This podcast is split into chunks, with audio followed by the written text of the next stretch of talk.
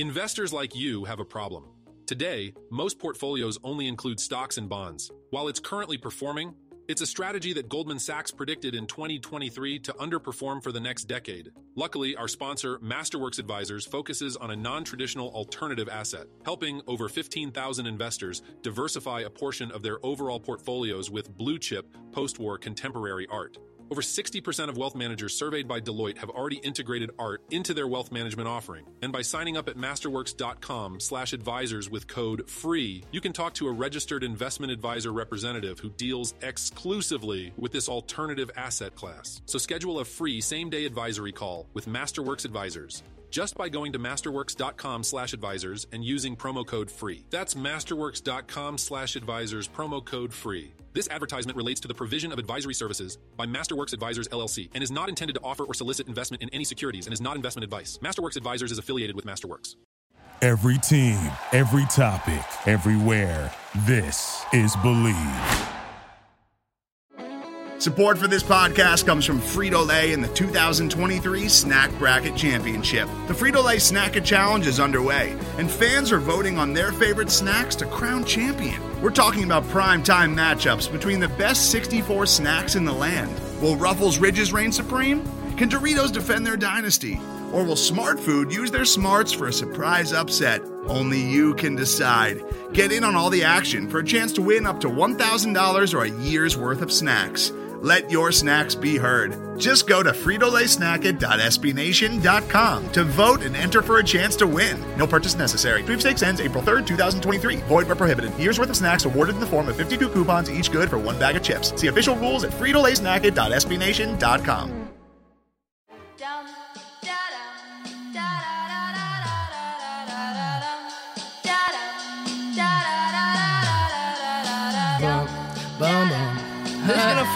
good, alright? Most dope. Everybody, please put a thumb in the air.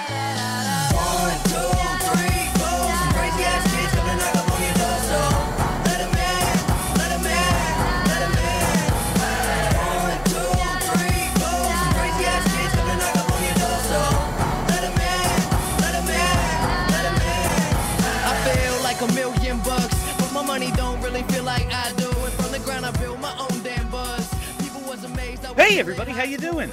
Well, that's good. Welcome to Broad Street Hockey Radio. That's right, BSH Radio. My name is Bill Matz. I'm your director of fun and games for the evening. Ah, well, not much going on. Uh, not much to talk about. I think we can kind of just cruise through this one in like 12, 15 minutes, right, guys? Like, let's just get right into it. Let's lead it off with the intros, starting with the fly by herself, Kelly Hinkle. So remember how we all like made fun of Rangers fans last season for telling us a whole bunch of negative things about Alain Vigneault? We were like, ha ha ha, you guys are so bitter. What a bunch of dorks. Get over yourselves.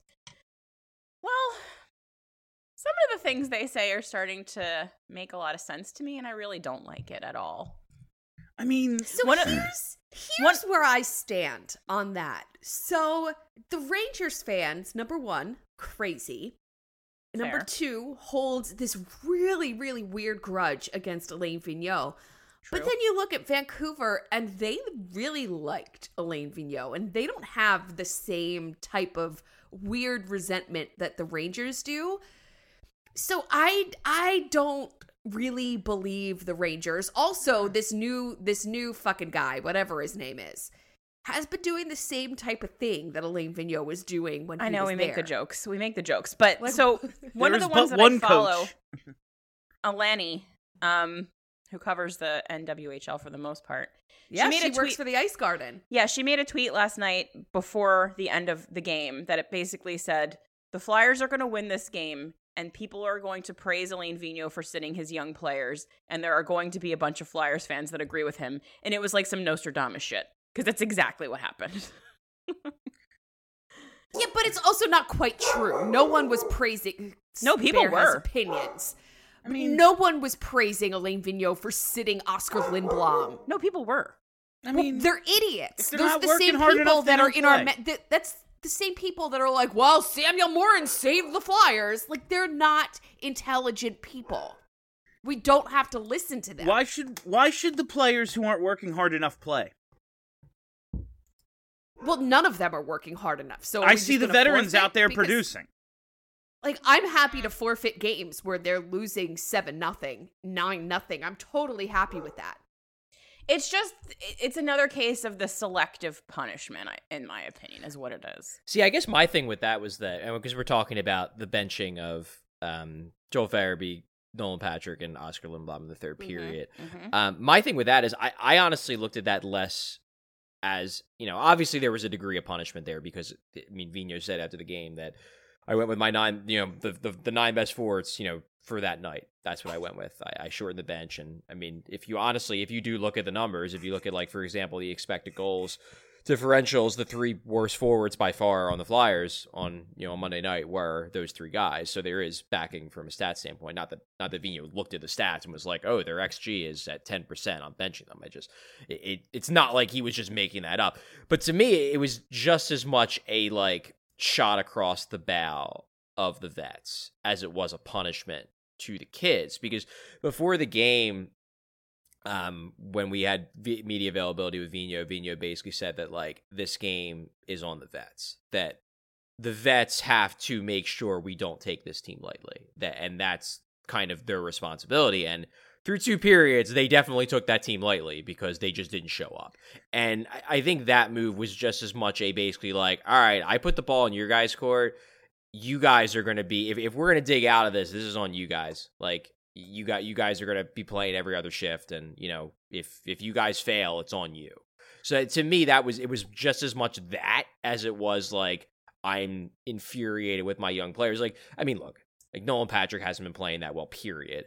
Oscar Lindblom, I think, has had some really good games, but last night wasn't one of them. And Joel Farabee was the only one that annoyed me because he's been playing, Yes. you know, very well this season. He did not play well last night, but there were a lot of players that didn't play well last night. Like, I understand benching a line if you just want to go with your other lines. Like, I don't care, whatever.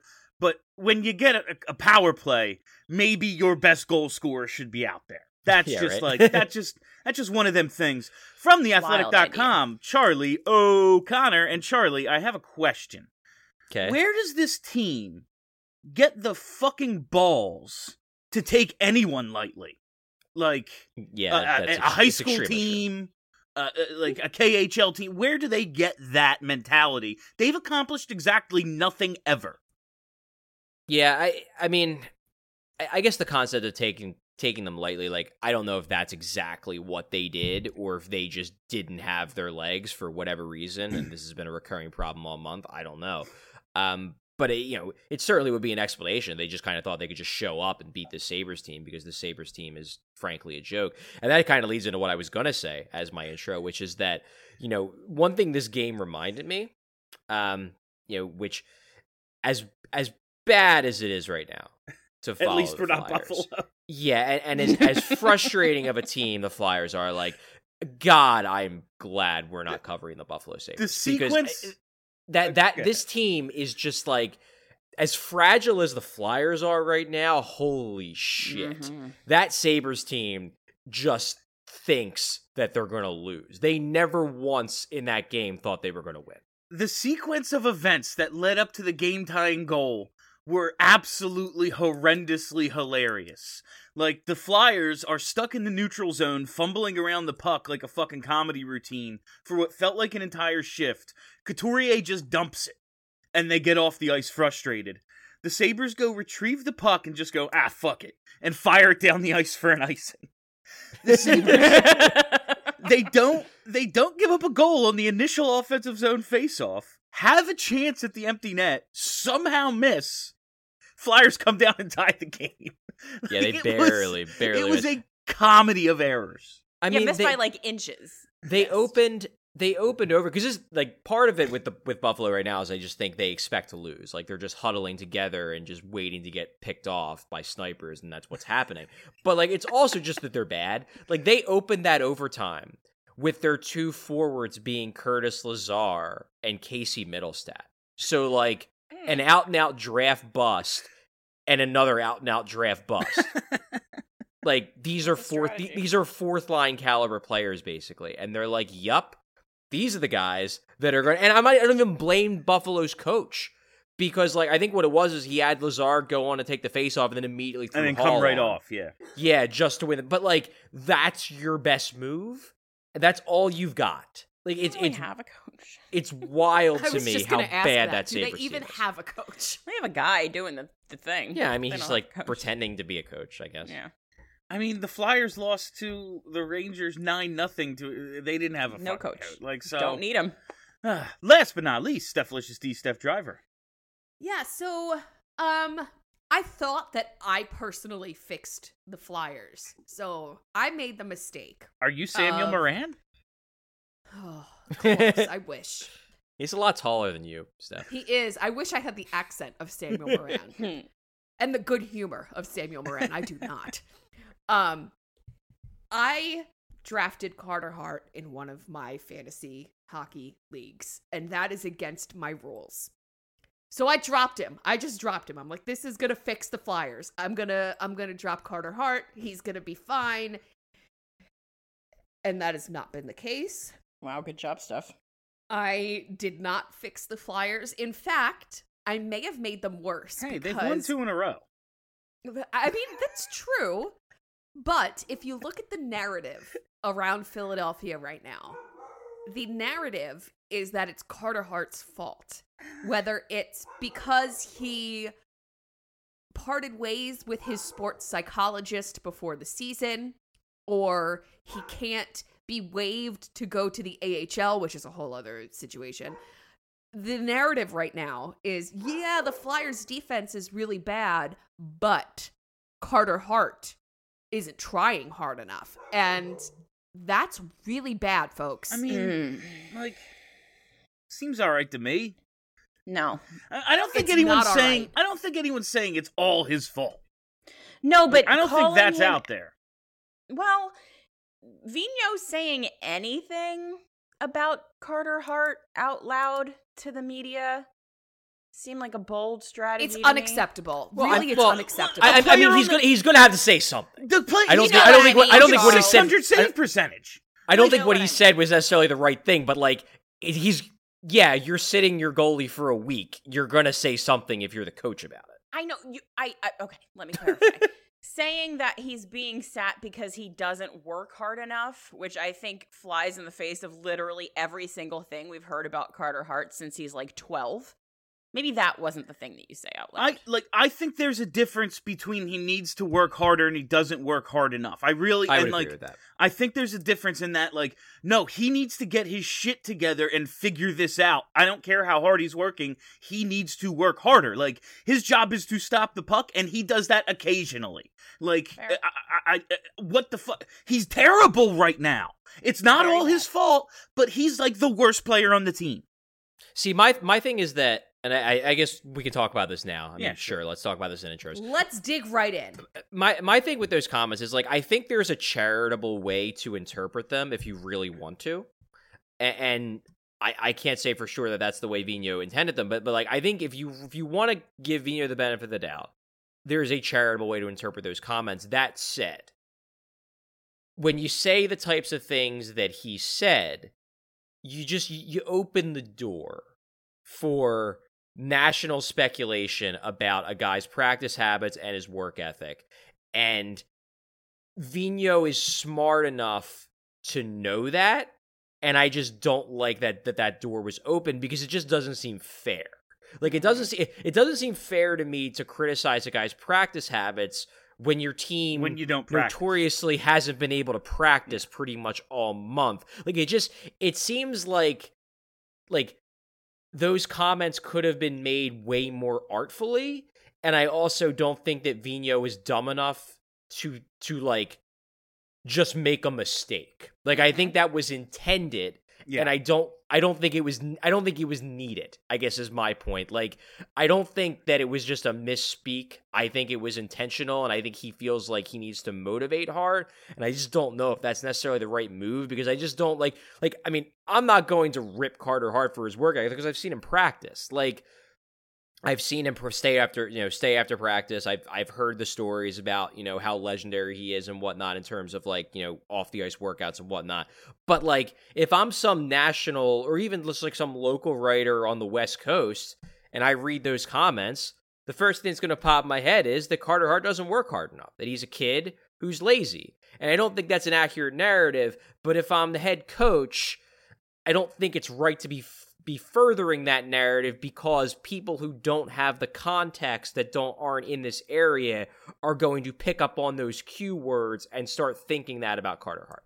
So Well, that's that one of the. and they're already thinking that. They're already looking at the numbers. They're looking at how terribly the Flyers have been playing lately, and they're already thinking, "Well, this is Carter Hart's fault." And then Alain Vigneault is giving them more ammunition. Listen, and one of the things been- the Rangers fans, sorry, one of the things the Rangers fans told us was that he throws young players under the bus. I don't want to talk about Rangers fans I'm just anymore. saying. I don't want to talk about them anymore. I just think like he, yeah, you know why they're getting thrown under the bus? Because they're playing bad. Like none Yeah, of this that- shit, that's- none of this fair. shit was a concern when they want were winning a bunch of games. Like you know what didn't matter? Like Alain Vigneault's uh, personality from January to March of last year. Like he was a fucking genius then. Like they're playing like shit. So like what's he supposed to do? Like Carter Hart, they've been babying this guy since he turned pro. Like uh, eventually someone's got to tell him like dude, do your fucking job cuz you ain't doing it. Like I, if if I played for this team and Carter Hart's giving up 7 goals a game, I'd have a problem with him. Like I'm working, you need to work. I mean, I don't think that you're necessarily wrong when you say they've been babying Carter Hart since day one, because they kind of have. Um, and he is a grown ass man making grown ass man dollars. Like, it is okay to be like, get your shit together, but also not okay to say it to the media. Like, it, it there's there's a lot of layers here, and I don't like any of them, including the Flyers. Don't like you guys right now. No, there there are a lot of layers, and and one thing I pointed out on Twitter yesterday is that you know one thing you say what you will about Vino, but one thing that he has made very clear, and players have confirmed this, you know, both on and off the record to me, is that anything that we, any public criticism that we hear. Like Vino says, so and so player has to do this better. So and so player isn't doing this. Like the player has heard that directly from the coach before the coach tells it to the media. So it's not like Carter it's not like Carter Hart was blindsided by this. Like he was probably told almost word for word yesterday exactly what Alain Vigneault told us word for word a couple hours later. The problem is I just don't know if it's quite fair. And and one thing that, that is interesting interesting to me about the practice habits thing, which I think is probably what he was getting. Like this is this to me is probably what he was getting at, and this is probably the message he was trying to get through to Hart.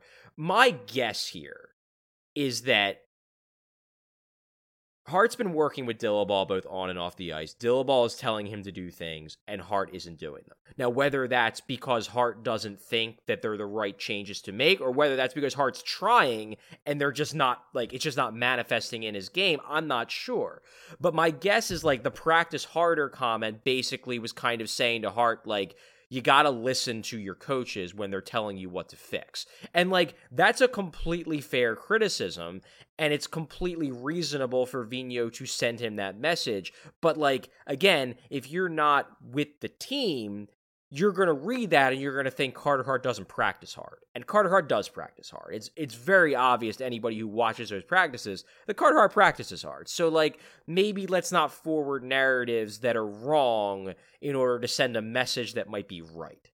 and that's like like you said earlier alain vigneault has been around long enough. He can't pull the no that was taken out of context. Like nah bro. Like you know how to talk to the media. No, You've he knew doing this a exactly long what he was saying. yeah, Yeah. yeah. All right. So guys i have some i have some exciting news. I have some really welcome and welcomed news for you. The Flyer season's almost over. It- it- it's ah! no no charlie. Sort of but i mean kinda. It's, it's coming we're coming to that end but thursday and friday of this week april 1st and 2nd two consecutive days off Oh God, yeah. Yeah, Oh, yeah, we've done true. it we've done it we're almost there We we, gotta it. get wednesday at 7.30 against those fucking buffalo sabres again and then two days without a flyers game Seven thirty. yeah, it's a damn it's a Wednesday game. I guess it's a national Ugh. game.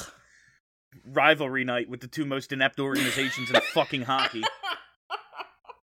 Um, so I wanna I wanna take a look back at this month, uh, and I wanna look at the March wins, and it shouldn't take all that long because there were only six of them. They were riding high in January and February, 11 4 and 3 coming into March with a 694 points percentage. Then they went 6 9 and 1. 6 9 and 1 for a 406 nice. points percentage. Not nice. Uh, let, so let's let's look at these six wins that they had.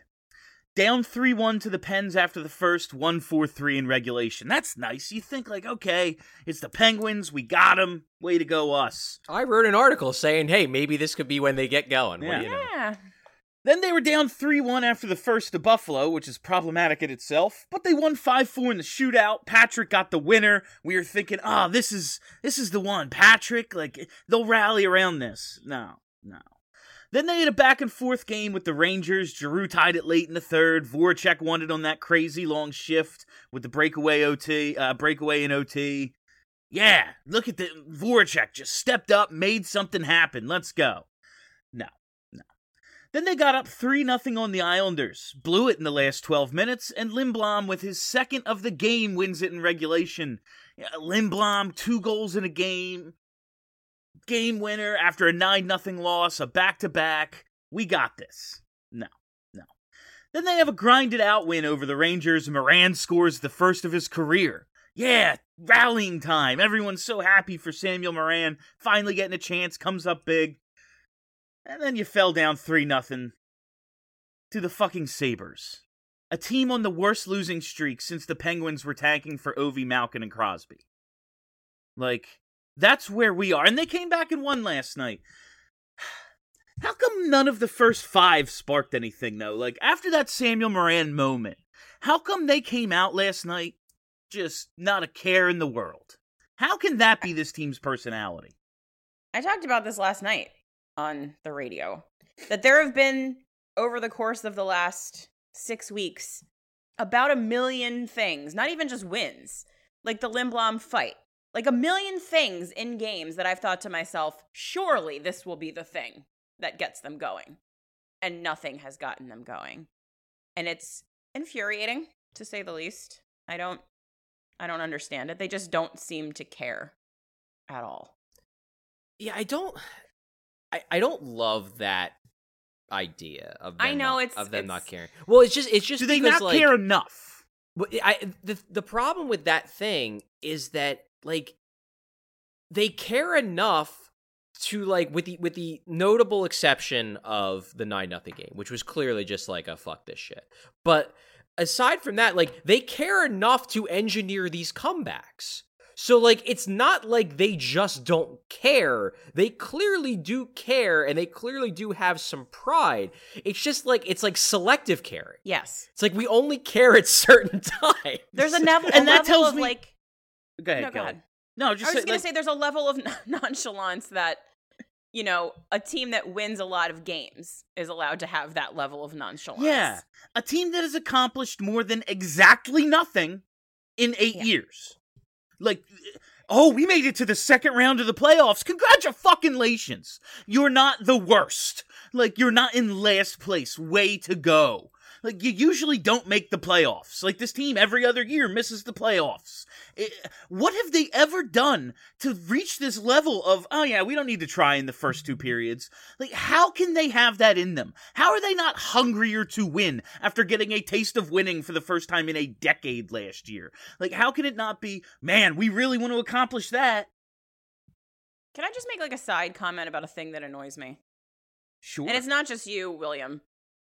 I hate, and I understand, like from a mental perspective, why it's done. But I really hate the way that this whole eight-year thing is lumped together, like as if this is the same exact team we've been seeing for the last eight years. It's like two guys that have been here for the last eight years, and around them for most of those eight years was mostly a bunch of garbage and a general manager who didn't try even once to make it better. So well, they I still have a general manager who doesn't try to make it better. Ah, I That's not I do quite believe fair. he's trying. I do believe he's trying, and I understand that people want to be like, "Well, I'll fucking get it done." There has to be somebody else who wants to get it done. There are two play. He's been here since December 2019. There are two players in the lineup that he's acquired. Two. He's been here two years. prior to this season, I think that we were all under the impression that this was a good hockey team. I don't think that he was the only one that got it wrong. I think all of us did. Yeah, I, I want to talk about that, Kelly, because, like, let's talk about these last eight years. Who was here for the past eight years? Drew and Claude Voracek. Giroux, Jake Voracek, And Sean Couturier. Couturier. Couturier. Sean Couturier, Michael Raffl, which, Ghost. Oh, Ghost Charlie. why are we talking about Michael fucking Raffl? Raffl? No, Ghost. Ghost has been here like five years. Fucking like lots of guys have been here for a lot of this time. It's not just a couple Yeah, of guys. Like That's four. That's not lots. Scott Laughton, Well- been here a while. Like Ivan, Yeah. Ivan Provorov's in year five. What are we t- like? Like right, but but we're talking eight. We're talking eight. so like seventy five percent of that time.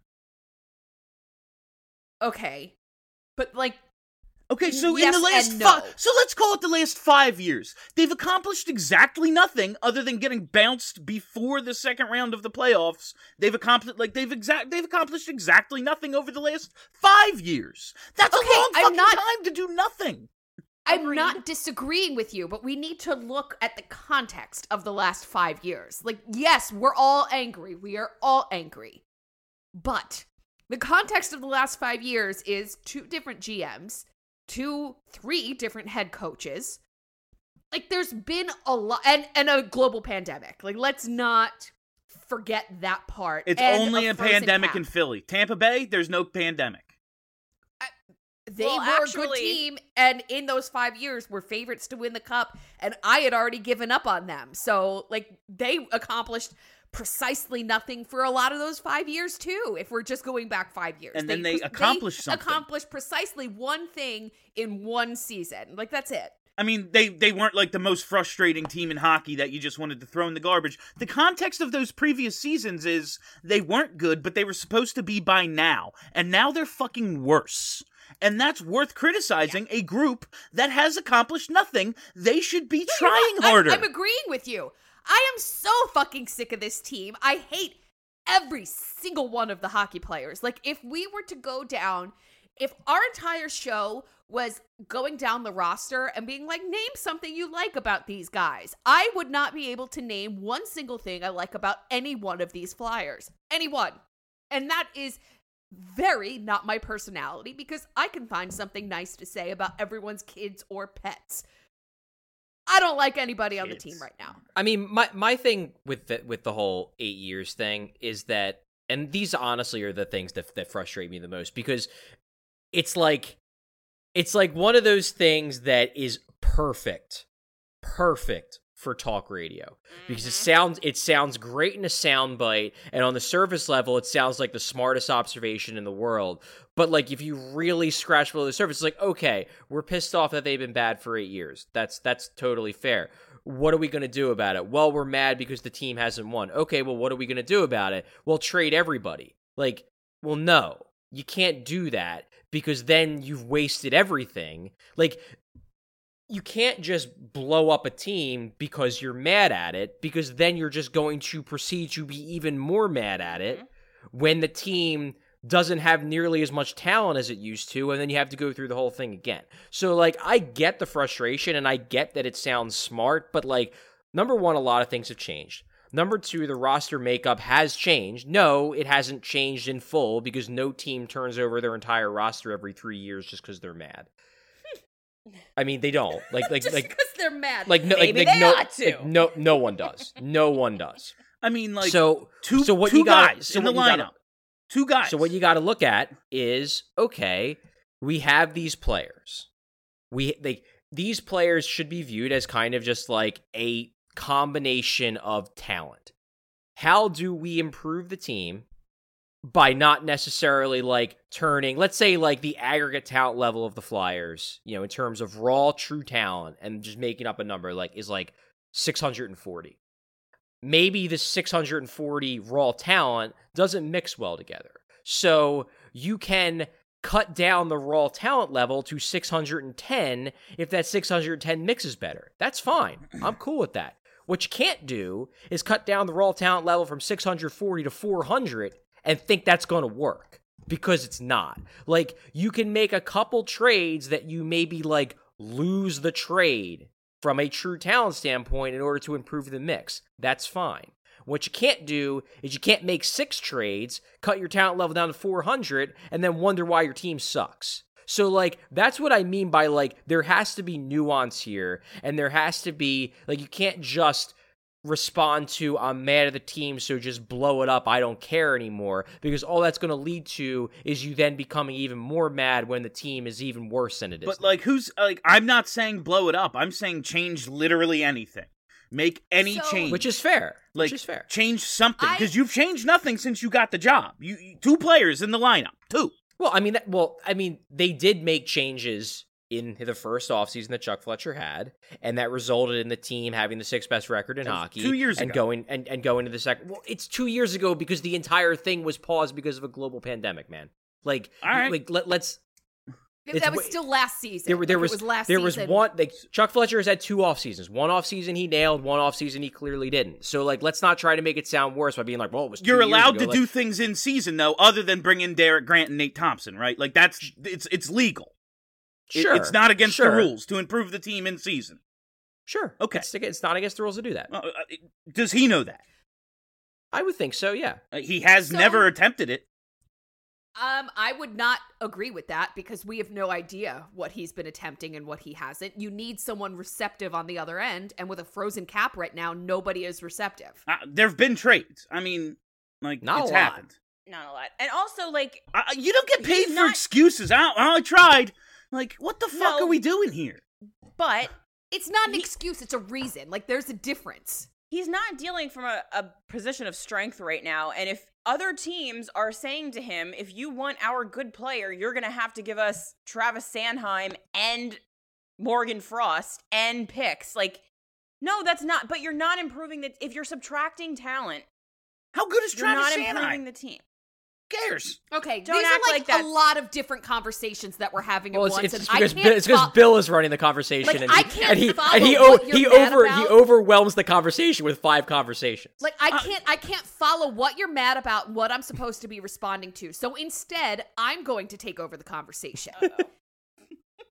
I did a, a Twitter thread on after that big Rangers loss. What would you do? Like as Chuck Fletcher, what would you do? And and I'm going to throw that out to the group. One move, what would you do right now? I would trade all of my bad players for good players. Nope, we're not doing sarcasm. Oh, damn it. What would you do? So I'm gonna steal Charlie's idea from the Slack chat last night because it's actually a good one, and I would trade Jake Voracek for nothing just to change the mix. Sorry, Charlie. Yeah, I, I, no, I mean the point. The point I made in Slack is like, look, if you've decided that the mix has to be changed, you know, and by the mix, it's like, okay, make a big move. And I, I've made this point on Twitter. I've made this point on the show. Like the guy that gets moved is Voracek Yeah, because we said that. you literally week. because you literally can't trade Claude Giroux. You're not allowed. And if you trade Sean Couturier, then you're basically saying, okay, we're rebuilding. And like, fine, I think some people are receptive to that. I'm not. So if you're going to make a big move, like, fine, like that. That's that's the point I made about like. Why are we talking about Michael Raffl? Because, like, okay, fine. Like, if if, trading Michael Raffl will show people that the Flyers are doing something, like, that's fine. And in all honesty, like, I'd be fine with them trading Michael Raffl now because he probably shouldn't be re-signed anyway, and Tanner Laczynski is probably better than Michael Raffl right now. So whatever, trade Michael Raffl. But like, if you're going to actually make a consequential move, that's like that's not trading Michael Raffle or trading Scott Laughton or whatever. Like that's trading someone important. And Jake Voracek is the guy who, like, okay, he doesn't have a no trade clause. He's clearly in like decline relative to where he was four or five years ago. And if you were to find a way to move him, that would clear space for you to add new pieces. Now, it might not clear as much space as you think because there's a very good chance you'd have to take on a bad contract to do it, but it certainly would change like the locker room mix. So to me, if you're going to do something big that's hard, that's probably the big move that you make. Bill, what would you do? One move. What would you do? strip the sea. Oh, for fuck's sake. For fuck's sake. Didn't I already No, like- say we're not doing sarcasm? I'm not sure he's being do? sarcastic. Yeah, I don't I'm not he's being sure I'm being sarcastic either. Uh, What would you no, do? like I would trade Shayne Gostisbehere. I would trade literally anybody. I would trade one guy. I would make a hockey trade. I would trade more than one guy, but I'd start with one. Like Trade literally anybody.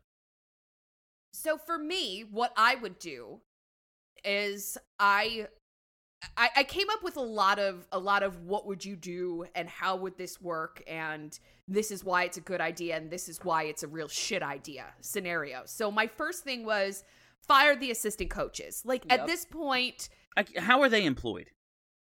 at thi- exactly at this point, how do they still have a job?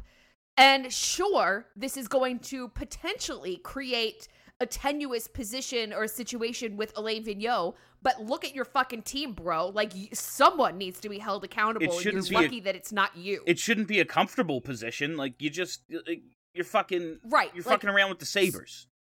Sorry, we're firing your friends, but look at your team and you're lucky that it's not you. You're lucky that we're letting you keep your job to fix this mess. And then let him pick his next assistants. There are guys out there. But that's that's where I would start. I don't give a fuck about AV's relationship with Chuck Fletcher if that's what's keeping this team from becoming better than this shit that we've been watching. I could not care less. So that would be number one. Go ahead, Charlie. No, I mean the thing with with fire and the assistant coach is like there probably is a way you can do it. Like my understanding, number one, one thing that that would be interesting. I don't know if they would do this um, because I do think they think highly of him. But like someone did point out to me that like it's not like Chuck Fletcher hired Kim Dillabaugh. Like he hmm. was a he was a holdover. Like he was not a Chuck Fletcher hire or an Alain Vigneault hire. Like they just kept Kim Dillabaugh because he's a good goalie coach. Like he, he coached up John Quick. Like he's a good goalie coach. But that also means that like there isn't that loyalty of like he's their guy. And the goalies are playing poorly. Real bad. So like that is something you could do. I don't know if they would do it, but if you think like, hey, maybe Carter Hart needs a new voice that might do a better job of getting through to him, maybe that's something you do, and that is something tangible that you would do, and people would be like, yeah, that makes sense. When the team has the worst save percentage in hockey, maybe the goalie coach gets fired. Sure, that's a position that you that that would make sense and a move that would make sense if you didn't just say to everyone, "Well, it's Carter Hart's fault that he's not working hard Yeah, enough fair. and it's not the goalie coach's It's a fair point. like that just happened. Like you can't say Carter Hart isn't listening and not working hard enough if if you think the goalie coach is the problem. So then we look into trades. Like let's let's do a big trade. And it's got to be someone that is important. Again, Michael Raffl is probably important enough in the locker room, but to, on the ice, not. So it's got to be someone that shakes up what's happening in in the the chemistry of the team. So Shayne Gostisbehere would probably be a big deal. Uh, Jake Voracek would absolutely be a big deal. And yeah, Claude Giroux has the no move clause, but could he be persuaded to waive that to be like, listen, bro, like we want to send you to a winner because this team stinks, smells bad. Like, could he be persuaded to ch- to waive it? In reality, probably not. But is it worth the conversation? Maybe he's got one year left on his deal after this one. People would want him, so I, I, I don't know. It hurts me on a personal level. I want to see Claude Giroux in orange and black until we all die, but it could it could make sense. Now, who else would really shake up this this team? Um any of the young guys, yeah, but any, I don't any of the any of the young guys would definitely any of up. the young guys. and Like, and, I and, don't and, think- and I think I think that's going to happen. Like I think somebody there's going to be a young guy that people like that I think is going to get moved in the summer. And I'm not saying that as like I know who it is. Like I don't know who it is. I just think that at some point like you got to give to get and the Flyers most valuable assets are their young players. So I would be very surprised if the Flyers enter next season with all of their 25 and under players that are currently on the team still on the team just because like I don't know how else they're going to do the kind of roster shakeup that I think they realize is needed. And on that I note, just don't I just don't think it's going to happen now. Like, I don't think that Ivan Provorov is going anywhere, but looking at his play on the ice lately, he could, and I'd be fine. that was a nice My move in life would be overtime last night. Nice, mm. nice move. What was that? Nice move in overtime last night. You know, between Yeah, that winning goal was nice. and what he did in Montreal last year, maybe move Provorov to wing. oh Oh, god. for fuck's sake. All right. On that note, we are I'm, gonna. I'm just saying, if you can move Provorov for a, a legit one D, You can't. You can't. right? But I'm saying No. if you could, if you could. On that note, we are gonna take a quick break, and we'll be back in just a minute. Today's episode is brought to you by Cars.com.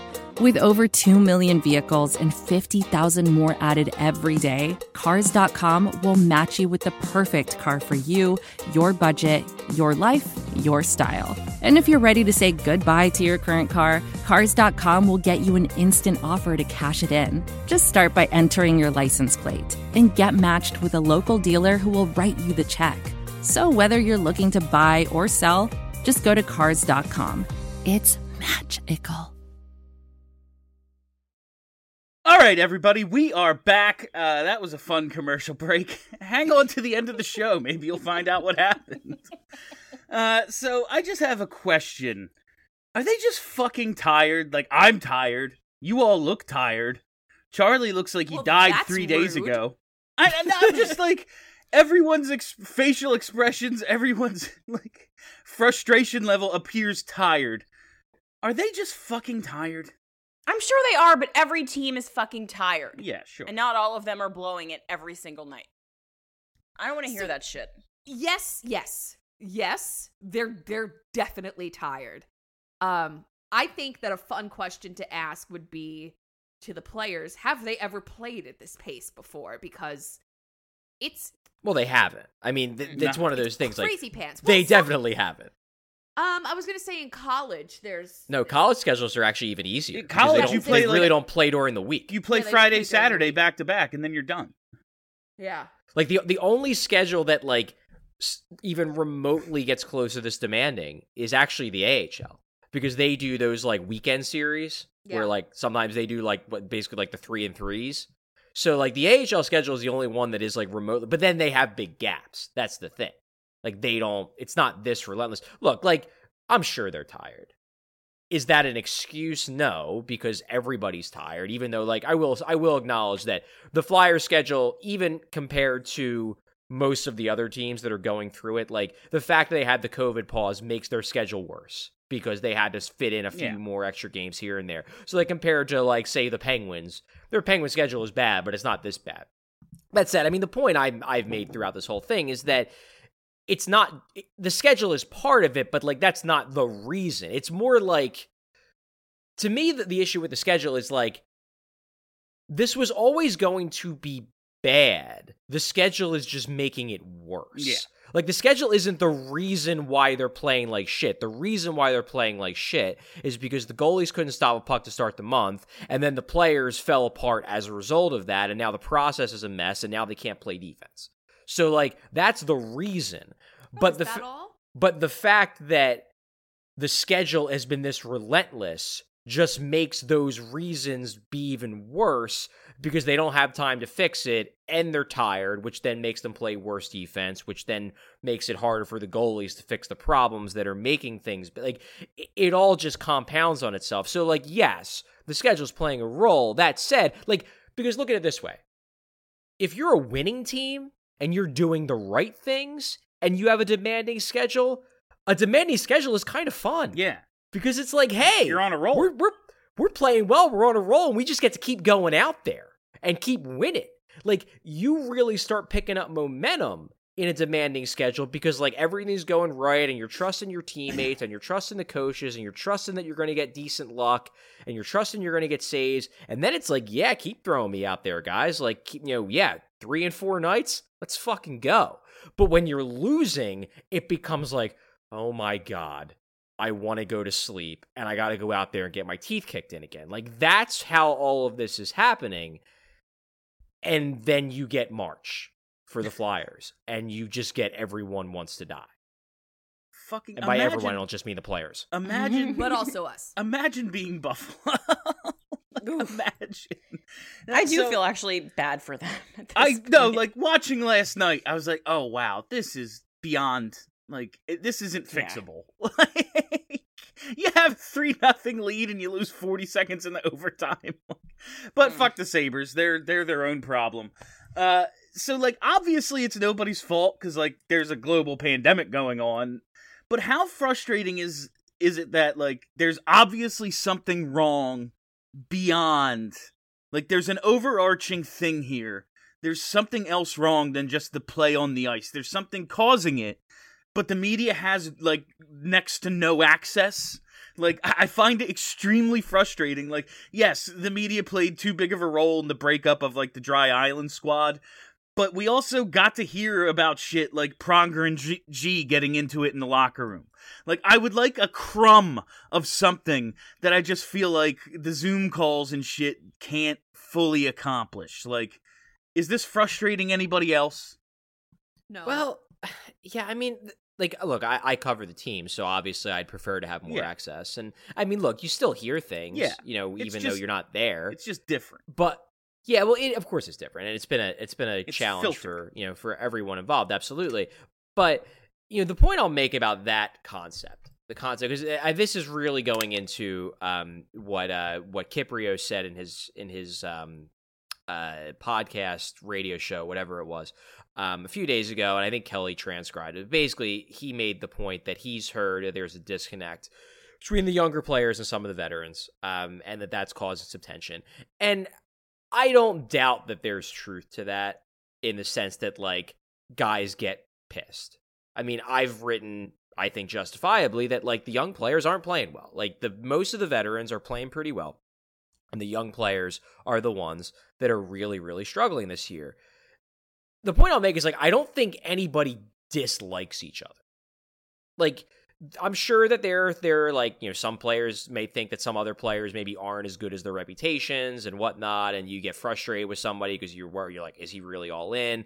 But like everything gets amplified when you're losing because then everybody's pissed off, and then it's like, okay, well, all those things that normally aren't really that big of a deal that literally every team has, like every single hockey team, everybody doesn't like love each other like you have clicks. You have like hey this young player that the organization thinks is really good i don't think he's as good as they think he is. Like i don't dislike him as a person but maybe like it annoys me a little bit when he's still getting 15 minutes a night even in games where he's struggling. Like these are the things that pop that, that pop up on any team.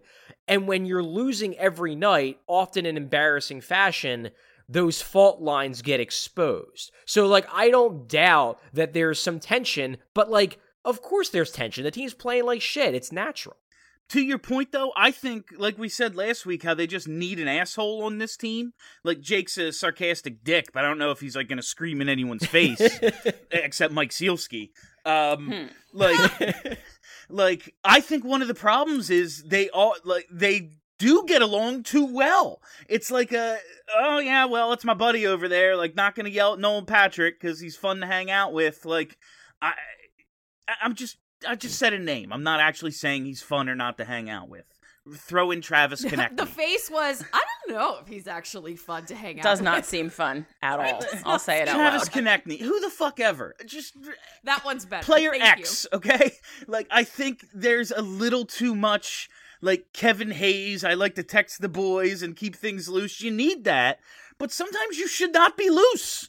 Things are not loose right now. Things need to be like a little more tense. I, I don't think they're loose. I, I think things are pretty tense right now in that locker room. Um, and I mean, there's there's something to be said because I I really don't think that that Kypreos has just made that up by No, any means. I think he's obviously hearing this, and I think there's obviously something to it. And I mean, you know, I I I hear rumblings. Like I don't hear that like the locker room is in chaos, but like yeah, they're pissed off. Like one one thing that Ghost said after a game that I thought was pretty telling, um, especially because like he theoretically could be considered part of this, but like he's not over the age of thirty. Um, he said something in his rant when he did the like this is fucking like we're getting absolutely fucking killed in front of the net things like that that everybody loved. He said something else and it was basically the extent of like it's not fair to the older players on this team. And i think like i don't think he was talking about himself because i don't think he views himself as old but i do think he was referring to guys like Giroux and Voracek. And i think there's an element of those guys realize their window is closing. And they maybe get frustrated that the younger guys maybe don't have that same urgency Yeah. because their window is not closing. Like for them, this can just be kind of like a shit year. And in so many ways, it is just a shit year. But for Drew and Voracek, like it can't be. It can't just be a shit year because they don't have too many shit years left. So, and that that gets to a great point. Um, I, made the joke about Giroux earlier, and like you know, I all you all know I love G, and uh, he's one of the few guys like I never question his effort. I know I don't think he's smart enough to like take a shift off. Honestly, like I know he's. Fu- I mean, that's I know not he's a bad thing to say. I, no, I know he's working his ass off like when he's out there. And he's a lead by example guy. How come like it doesn't seem to translate? Like he works his ass off and he can will them to a win personally. Like last night, he was great in the third period and in overtime. But how come we have this situation where it's like, yeah, we got to bench some guys? Like, why doesn't it translate? So can I tell you a thing that I made up in my head that's not at all real, but I've decided that it is? Oh, 100%. So this whole idea of a disconnect between the young guys and the old guys. What Charlie said made a lot of sense, I think, in the sense that these guys know that their window's closing and so they have a sense of urgency that the young guys don't. But also, um it seems like a lot of our younger players are kind of just like goof off, having fun out there kind of guys. And maybe the disconnect is that Claude Giroux, just to use him as an example, is like, I'm going out there every fucking night, and sometimes I have to do it by myself. What is your problem, young player X? Like, maybe that's where the tension is because it makes sense to me that there Yeah. would be that kind of tension there because a lot of nights it is Claude Giroux going out there with his old ass getting it done. And then, you know, Travis Konecny and Nolan Patrick are fucking around not doing anything. Like, And so why? it's got to be frustrating for him. I, I just don't think that's necessarily fair because Ivan Provorov plays 30 minutes a night, and he's one and of the young guys. Well, he's been playing like shit this season. well, yes, so. but still, he plays 30 minutes a Yeah, I'm not that- saying like- it's every young guy that th- I'm, I'm sure that they don't have a problem with every single player under the age of 30 on the team, but there are quite a few of them that are underperforming big time this season. And if I'm Claude Giroux, I would be kind of pissed off that Travis Konecny is nowhere to be found after playing lights out last season and there's no real reason for it. Like, what is your problem, bro? Start scoring goals. He had some chances last night that were just like, God damn, those both go in last year. Like, I know, right? I mean, quietly, quietly Konecny, if you actually look at his numbers over the last like 15 or so games, like he's back to being close to at a point per game pace. Like Konecny quietly is scoring again. It just doesn't matter because we're all so pissed. I was gonna say. Charlie, like I don't even notice when they win games anymore because everything is so bad. When Bill said that they won six games in March, I was like, wait, when? did? Yeah. because I don't remember any of those. No, that's yeah, but like, like, like, like I think- quietly. I think that it gets real fucking ugly when players on this team start blaming each other. Uh, like we can blame them, but I mean, if I'm they're, not if saying they're that in they the locker are. room, I mean, if they're up. in the locker room blaming each other, then then shit's gone real fucking. well. I mean, it's very. well, shit's gone real Yeah, fucking I bad. mean- like, and I'm, I'm not Yeah, saying like, like, I'm not saying they're all. bl- level of real yeah, fucking I know, but like, shit has gone real bad in terms of the on ice. So it wouldn't, you know. I understand. Like, I look. Let me put it this way. Like, let's say you're let's say you're you're Jake Voracek, and I'm I'm certainly not saying that he's done this, but like let's say you're Jake Voracek, and you're like you know you you can see you know that you only have a few more years of being an impact player in this league, and like you know that you're sympathetic to Carter Hart because he's going through some shit, and he's you know and he's struggling, and they watch him and they like him as a person, but you hit the locker room in the second intermission after you give up six goals on 11 shots, and like, you might not even mean it. But you're just like, come the fuck on, dude. Like, make a save. Yeah. Like, I know that you're not, and, and like, you know, you know deep down that it's not all his fault. You know that he's going through shit. You know that the defense is just as much, if not more, to blame than him.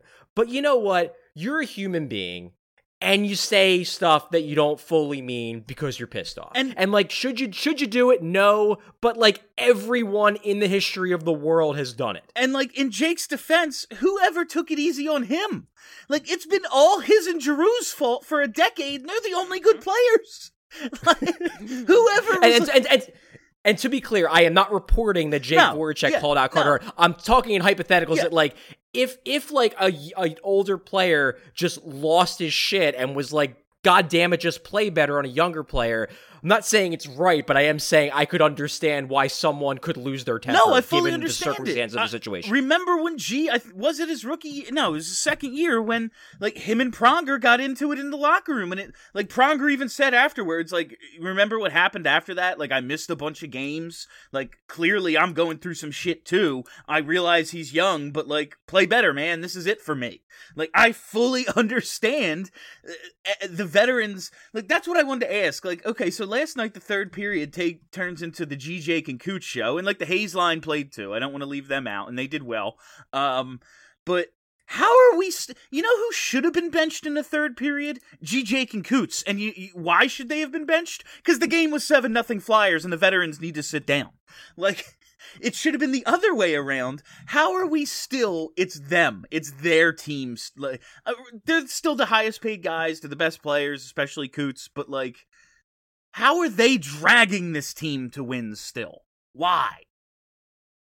Well, I mean, it's because all the young players, you know, number one, and we knew this, you know, that really the only young player on the team that had star potential probably was Hart. And obviously, Hart is not playing like that this year. But eh, part of it is just, you know, when you're an older player and you're still productive and you're still in the top half of the lineup, you know, that's just the way a team works. You know, people are going to look to you. But it's also that, like, the younger players, you know, they, like, let me put it this way if you add Connor McDavid to a team with veterans, he's immediately going to become one of the you know the players you look to because he's just that damn Yeah. good. There's nobody on this team that's a young player aside from maybe Hart that is that damn good. So because of that, it's just the status quo remains the same and it still gets deferred to the older guys who are still productive and still at the top of the lineup. So I want to do something fun now, because goddamn was that uh that was just that was a depressing fifty six minutes. Um so this crazy idea came up on the on the post game show that I said I'd mention because I loved it so much. Somebody suggested should at grant like I realize this is impossible. I just want to know would you do it? Would you just swap this entire roster to Seattle for the right to the expansion draft? Would you make that move? Yeah, for funsies. I think it would be fun to draft a team from start.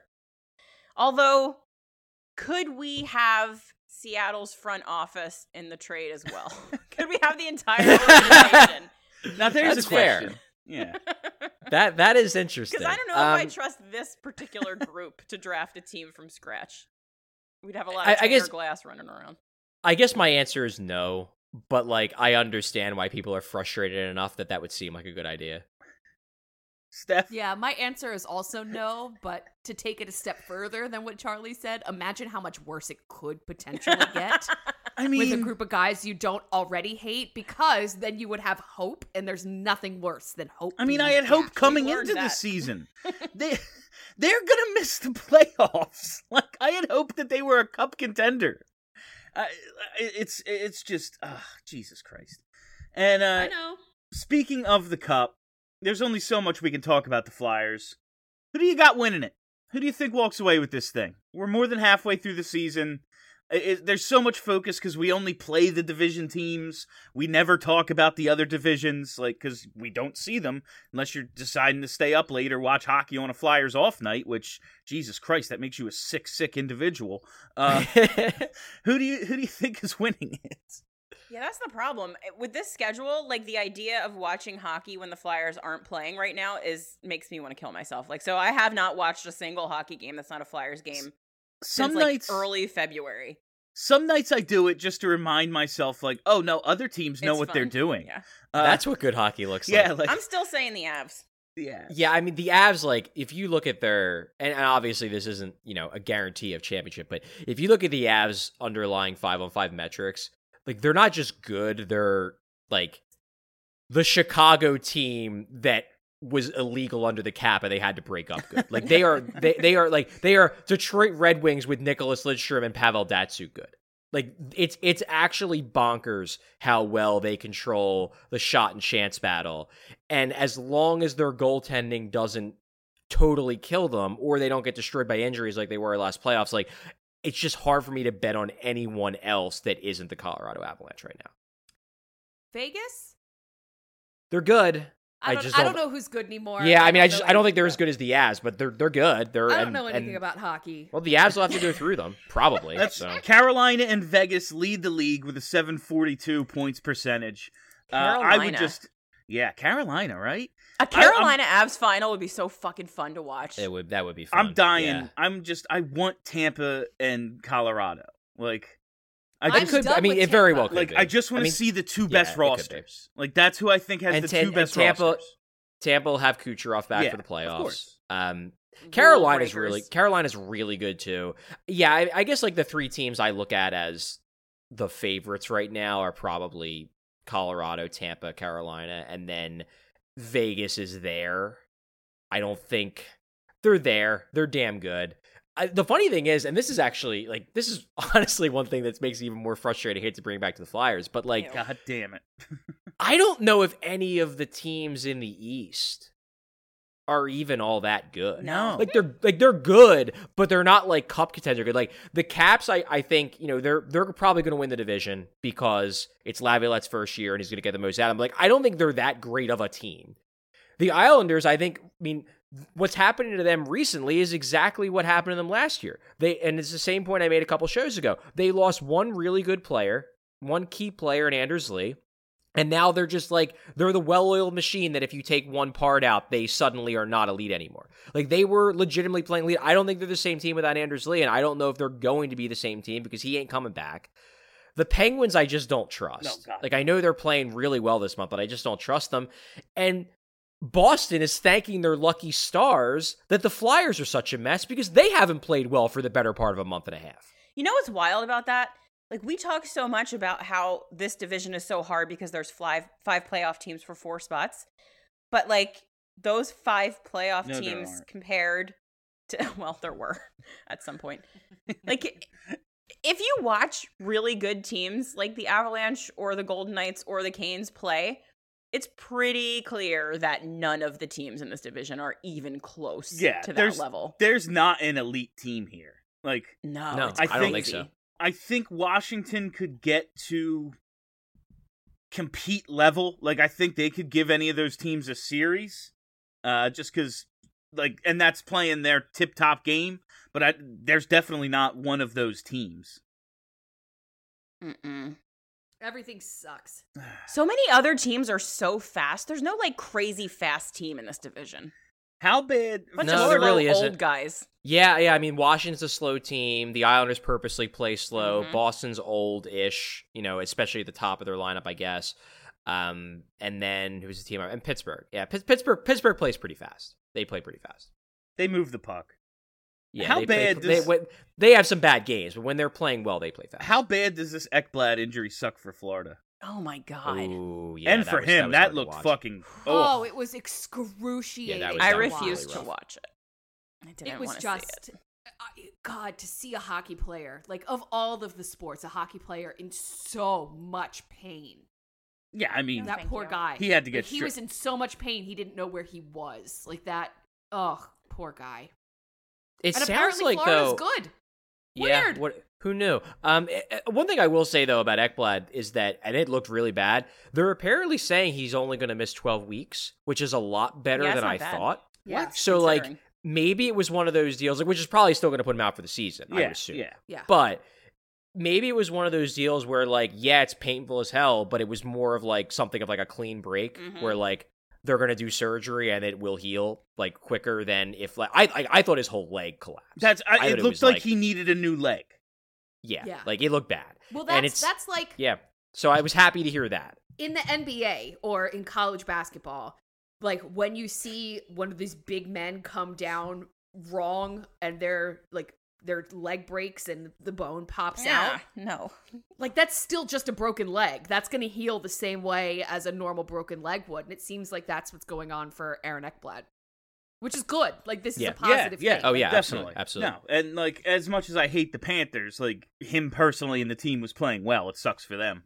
Um, we got anything else? No. God no. All right. Fuck this team, man. Well, that is all the time we have for you on BSH Radio this week. Thank you all so much for hanging out. Thank you for listening. If you haven't already, just go ahead and hit that subscribe button. All you got to do is search Broad Street Hockey wherever there are podcasts, and boom, content daily. It's pretty awesome. You won't need Flyers coverage anywhere else except maybe The Athletic. Go there. Uh, but other than them, just us. Just us. That's, That's it. All right. Uh, for Steph, for Charlie, for Kelly, my name is Bill. Have a great week, everybody. Hey, everybody, we're back real fast. So basically, Charlie said 20 seconds before I wrapped everything up. Uh, he saw a media alert or a tweet or something that said Shayne Gostisbehere of the Philadelphia Flyers has been placed on waivers The fuck? as soon as we finish the show, they do this. Fuck you. Uh, so we're we're just doing a real quick reaction to this. Uh, I he can't. Hmm? Is anyone So, gonna claim him? What the fuck? I mean, I don't, I don't, I think there's a there's a good chance that nobody claims them. I think there is a good chance, but somebody mean- could. And so, uh, to to what end? Like, did did you look for a trade partner and couldn't find one? So now he's on. I assume that's what happened. I mean, they've been they've been looking for a trade partner. They looked for a trade partner all last offseason and couldn't find someone. So you know what I was thinking that I didn't say out loud because I didn't think that it was actually a thing was that his comments recently are kind of a little fuck you Vino in nature. And I wonder if this is kind of like a we've had enough of you and your bullshit. Go away from us now. It seems like a very stupid move considering how poorly this team has been playing defense and he's not been the worst one by a long shot. Say he clears. You can bury some of his salary in the minors. Then yes. I I don't know. So don't know either. I I think yes. so then maybe this is to create Clearing- space for a Clearing move. space. Is he gonna I- be on the Phantoms? What the Uh, fuck's that would happening be here? fucking wild. I, I mean, I just I said I, I want to change, and like his was the name I first brought up, just because he's been here a while, and But that I- this I is don't- what we expect. I don't expect him in the long long term plans here. But like, No. I don't know, just waving him seems. Although, like, suspicious. it Yeah. seems odd. I will say, like, if someone does claim him, you're clear of a lot of money. Yeah, that that's Yeah. that's the key. I mean, I think really what this boils down to is probably they they want to clear some cap space. They they tried to trade Ghost, no one wanted him, so now it's like, well, let's see if somebody wants him to take him for nothing. Because at this point he's not part of, you know, what we envision as the future. So if we lose him for nothing, that stinks. But I mean, I can tell you as as far back as last offseason, the Flyers could not get anyone to take him without paying someone to take him. That's so why wild. like that but like that like that's why he was that's why he stayed. Like the plan my understanding of what the plan was going into the offseason what he was that he was going to be traded. That that was that was going to happen. That you know that's how they were going to clear some space. That's how they were going to, you know, potentially work to make moves. And the decision was essentially made. I've I've written about this that basically we're not willing to give up a prospect or high pick Yeah. just to get out from under Shayne Gostisbehere's contract. So that's the environment that Ghost was in last offseason. Now, granted, he's played better this year. So, you know, I don't know if his value is that low, but it's still a stagnant cap situation. And the, you know, it's hard for teams to justify taking on guys with a $4.5 million cap hit who are probably third pair defensemen at this point. Well, here's an example of the Flyers basically saying, okay, well, if you're not willing to give us anything, maybe you're willing to take them for nothing. That that's, and I mean, I I haven't been able to call anybody or talk to anybody about this yet because I was on a podcast when it got announced. it literally happened seven minutes ago. but I mean, that's that's my initial reaction is that you know may clear space. If not, then gives us flexibility to you know taxi squad them, whatever. I mean, I don't. I don't want to turn this into a whole second like full show, but I do have to eh, like ask a quick question here. Obviously, if they were able to trade Ghost, maybe they get a defenseman back. but like if the plan was to trade him this off season, and like you didn't replace Niskanen, you went and got Gustafsson, you moved Samuel Morin to fucking forward. What was the plan on defense? A little bit. right, seriously, what the They fuck were they come doing? in with Great five and a half question. defensemen.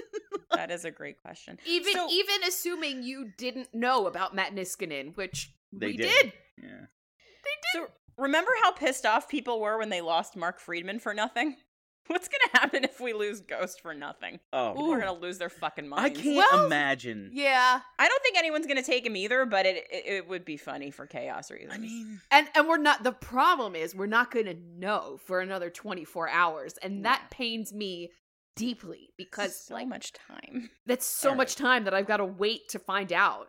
does anyone I- else? Oh, yeah. What? I was just. Does anyone else have any thoughts? I know we want to get this wrapped up. I'm just. I- I'm like I I'm baffled. I'm flabbergasted. This Did is not not see this coming. like like did out of all of my scenarios of what would Chuck do, this was this wasn't Nope. waving waving core players was not on my list. Nope. He did something. Pop is very so upset about I guess, I guess I can't get mad because he did something. He did something. You did Still- this, Bill. You still told him to hasn't added- something. Still hasn't added anything. Still has done nothing to add. But he he's not asleep. That's a good well, sign, let's I hope guess. this is in fact a him setup. moving pieces around and and set up for something else. Do Let's you think he that. gets claimed? Do we just? Does anyone? I, think I, would there's guess I would a guess no. possibility. I, I don't know who's got the cap space, and we haven't had the time to like actually analyze it. Yeah, it's like a lot this- of cap space to take essentially a flyer on somebody. So Right. I don't think so. But, flyer. You know, he he Get it? might be he might be seen as a change of scenery type of guy. Um, I, I think that it's possible. Um, I would have to I'd have to do a lot more analysis right now I to feel see like who. a bad team like his type of players get traded at the deadline. I realize like it's an expensive cap hit, but like if I'm a bad team with cap space, I'd just bring him in and hope I can flip him in a couple of weeks. Like Arizona. There you go. We're, uh, I, we're gonna I, find out. I think you guys are overrating the trade value of Shayne Gostisbehere. I, I don't think he But has no, much value, but I'd try to flip him for something. I mean, if let me put it this way: if they've put him on waivers, they've probably tried to flip him. Oh, of course. yeah. God, that's fucking wild. That's I'm I don't know. It's just crazy. It's crazy. Oh boy. Well, they did Never a something. dull moment. Is uh is Sure that did. it? Anything else? That's it. That's it. I've, I've got a lot of analyzing to do. All right. Well, thank you. Uh, thank you for listening to our postscript. I hope you enjoyed today's show. Once again, for Steph, for Charlie, for Kelly, I'm Bill. Have a great week, everybody. Are you ready to talk about sports? Who's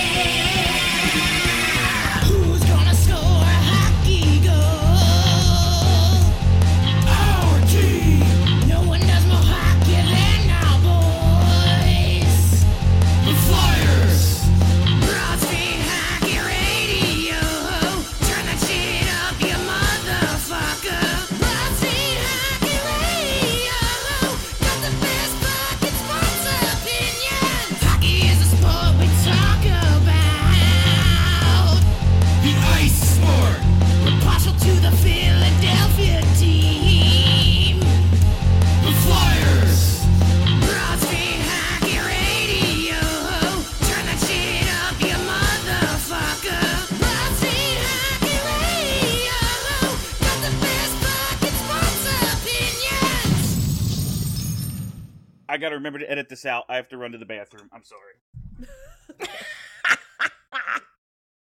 Just gonna leave all of this in the final. We should just leave all of this in. The landscaping next door. This is happening. the most thorough landscaping company that I've ever experienced in my life. It's been going on for two hours. oh, it's gonna be so good. Just That's the leave in. advertisement.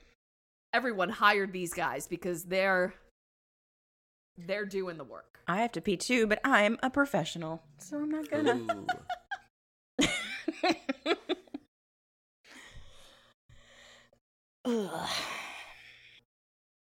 We could put this in at the end, not in the middle. Outtakes. This is annoying. I'm gonna have to actually do editing. We never edit this show. I know. God damn it, Bill. Ridiculous. You pee before the show, William. Always pee before the show. Yeah, I'm totally gonna put some of this at the end. It's gonna be like a Marvel post credit I like it. Easter egg. Shawarma. Yeah. Yeah. Everyone's gonna get shawarma for dinner. If you're listening to this and you hear it, you win a prize. I don't know what the prize is, but you win one. It's never having to watch the Flyers again. Congratulations! Congratulations, you're free. Bluetooth headphones, fam. Oh, Uh, all right, are we ready? Yep. Our house is a mess. Come on in. I'm Amber Wallen, internet comedian, plant queen, and host of your new favorite podcast, Fly on the Wall. Okay, that's pretty presumptuous to assume that this is going to be their favorite podcast, by the way. Like, come on, Amber. Anyway, that wasp that you just heard interrupt me is my husband. And co host Benjamin Wallen, also a comedian, and I host people at our home. I have a great wine collection in my cellar. Well, you it's not a mean the mini fridge? It's a mini It's a mini yeah. fridge. New episodes of Fly on the Wallen drop every Wednesday. Listen in as we discuss relationships, books, and keeping our sweet baby kid alive while we make laughs on the internet. Subscribe to Fly on the Wallen wherever you get your podcasts. What is up, Astros fans? This is Jeff Balke and my partner, former Astro Jeff Blum from the Bleav in Astros podcast to tell you baseball is back and we've got your world champion Houston Astros covered. Every week, we go inside the clubhouse, break down the games, discuss the players, and give you everything you need to know about the Houston Astros baseball organization with special guests and a few surprises all summer and into the postseason. So tune in to the Bleav in Astros podcast that's B L E A V on Apple, Spotify, YouTube, and everywhere you get your podcasts. Go Astros.